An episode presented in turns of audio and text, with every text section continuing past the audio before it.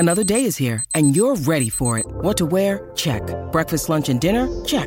Planning for what's next and how to save for it? That's where Bank of America can help. For your financial to-dos, Bank of America has experts ready to help get you closer to your goals. Get started at one of our local financial centers or 24/7 in our mobile banking app. Find a location near you at bankofamerica.com/talktous. What would you like the power to do? Mobile banking requires downloading the app and is only available for select devices. Message and data rates may apply. Bank of America N.A. member FDIC. Ultimamente vanno molto di moda le backroom, i famosi spazi liminali. Si tratta di un non luogo, qualcosa che sta oltre le pareti. L'ambiente è descritto come privo di mobili e di persone. Ci sono solo mura e stanze senza porte, tutte solitamente tappezzate con una carta da parati gialla. L'illuminazione è al neon.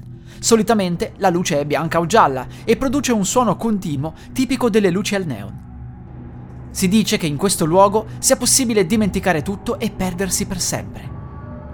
Pare anche che per le backroom si aggirino delle strane creature antropomorfe e che sia possibile sentire degli strani rumori meccanici e versi vari.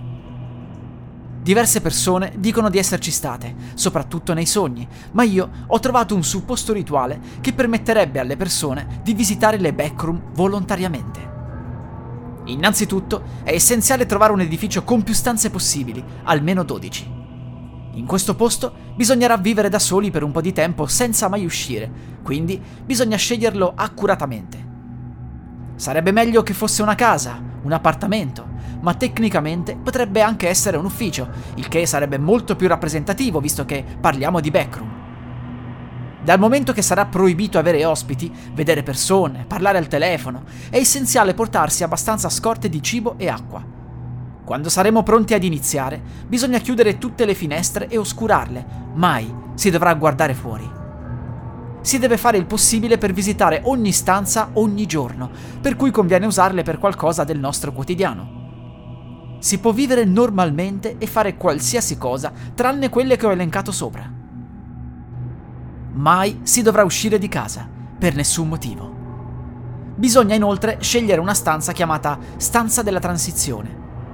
Questa stanza deve avere più porte possibili verso le altre stanze, non deve avere un accesso diretto verso l'esterno della casa e deve avere meno mobili possibili e poche apparecchiature elettroniche. Inoltre, non può essere una stanza utilizzata per dormire, quindi niente camera. Ci siamo. Dopo aver passato un tempo di isolamento che varia da qualche settimana a 2 mesi, siamo pronti per iniziare la fase 2. Portiamo del cibo e dell'acqua nella stanza della transizione e prepariamoci a starci per un po'. Il cibo deve essere qualcosa che non abbiamo mangiato spesso durante l'isolamento. Chiudiamo tutte le porte della casa e per ultima quella della stanza della transizione, chiudendoci al suo interno. In questa stanza dobbiamo dormire sul pavimento quando siamo stanchi e le luci devono sempre restare accese, anche mentre siamo addormentati. Se non facciamo alcun sogno, oppure sogniamo qualcosa con pochissimi dettagli, è normale. Anzi, vuol dire che il rituale sta funzionando. Attenzione al cibo e alle bottiglie d'acqua che ci siamo portati nella stanza. Potrebbe infatti succedere qualcosa di molto strano, ovvero le scatole vuote e le bottiglie vuote potrebbero riempirsi da sole. Se succede, non mangiate quel cibo e non toccate quell'acqua. Ricordatevi quali bottiglie avete bevuto e separatele dalle altre. Mai bere o mangiare ciò che è apparso. Per questo può essere utile numerare le bottiglie e le scatole del cibo che dovrebbero essere vuote, in modo da non sbagliarsi e continuare a mangiare e a bere dalle altre. Dopo circa 1 settimana ci risveglieremo con le porte della stanza aperte. È fatta. Basterà oltrepassarle per andare nelle backroom. Attenzione, perché in quel posto non ci sono regole. Se entro 10 giorni non succede nulla, si può provare a rimanere ancora qualche giorno, oppure si può rinunciare. Per farlo, bisogna uscire dalla casa e sorridere alla prima persona che si incontra. Da questo punto in poi si può tornare alla vita di sempre.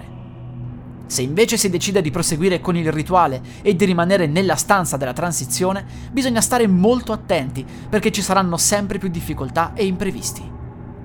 Potranno succedere eventi e cose imprevedibili di cui nemmeno questo regolamento è a conoscenza, quindi attenzione.